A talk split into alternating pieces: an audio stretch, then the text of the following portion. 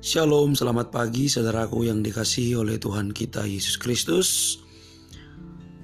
Saya percaya bahwa kita terus mengalami kasih karunia Tuhan dan di pagi hari ini saya mengajak kita kembali untuk memikirkan kebaikan Tuhan melalui firman yang tertulis.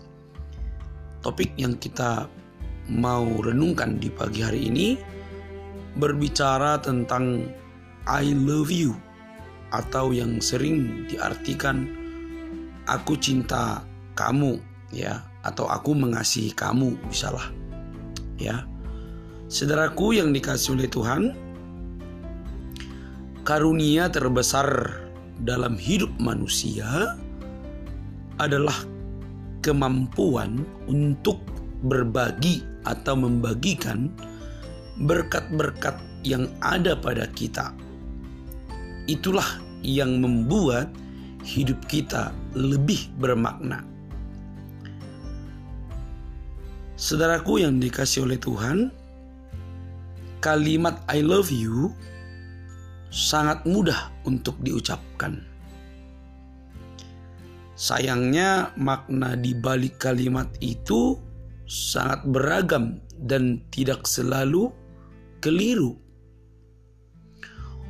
orang yang berbeda memberikan definisi yang berbeda tentang cinta.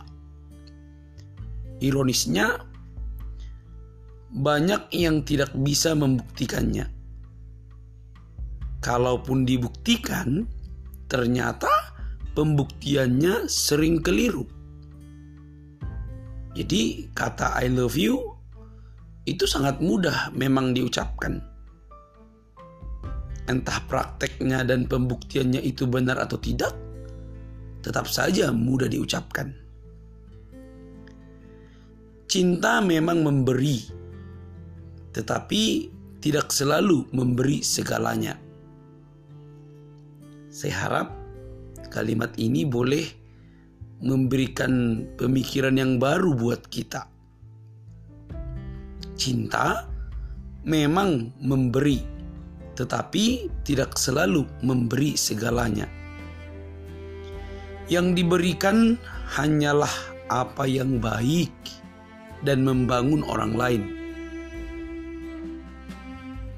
Pemberian yang menghancurkan jelas bukan ungkapan cinta yang sesungguhnya.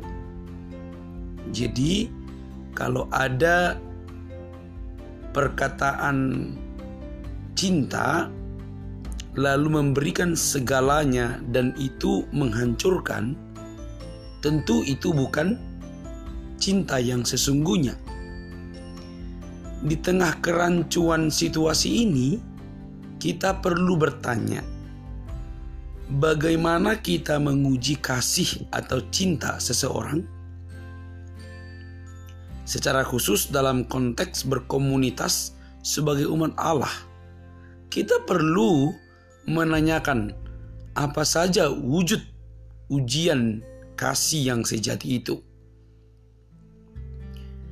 Saudaraku yang dikasihi oleh Tuhan, salah satu wujud nyata kasih adalah memberikan bantuan. Bentuk bantuan di sini diterangkan dengan frasa bantulah dalam kekurangan orang-orang kudus. Yang menjadi tekanan di sini bukan objek yang diberikan, melainkan sikap yang mau mengambil bagian dalam kehidupan atau kesusahan orang lain. Mau mengambil bagian dalam kehidupan atau kesusahan orang lain. Paulus lebih menyoroti sebuah konsistensi dari jemaat dalam melakukan hal itu. Bisa kita baca dalam Filipi 4 ayat 15 sampai 17. Secara berhati-hati dia menegaskan bahwa yang diutamakan bukanlah pemberian itu. Filipi 4 ayat 17. Tetapi perhatian mereka. Filipi 4 ayat yang ke-10. Maksudnya adalah setiap pemberian bantuan seyogianya muncul dari hati yang penuh kasih dan perhatian. Jadi kalau ada pemberian bantuan harus lahir dari hati yang penuh kasih dan perhatian. Dan itu wujud dari kata cinta atau kasih.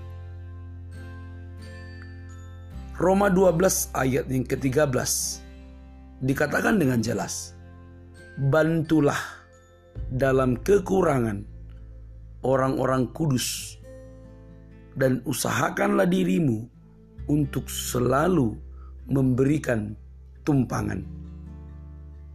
Bantulah orang-orang kudus yang kekurangan dan usahakanlah dirimu untuk selalu memberi tumpangan. Saudaraku yang dikasih oleh Tuhan, untuk mewujudkan kasih kepada sesama, diperlukan sebuah usaha yang ekstra atau yang kuat, dan bukan hanya sekedar kata-kata atau ucapan, tetapi perlu tindakan yang keluar dari hati yang tulus. Cinta dan kasih butuh tindakan dari hati yang tulus. Mari kita perhatikan kasih ini. Perhatikan cinta yang benar dengan mewujudkan membantu orang-orang yang dalam kekurangan dan itu harus lahir dari hati yang tulus. Tuhan memberkati kita. Shalom.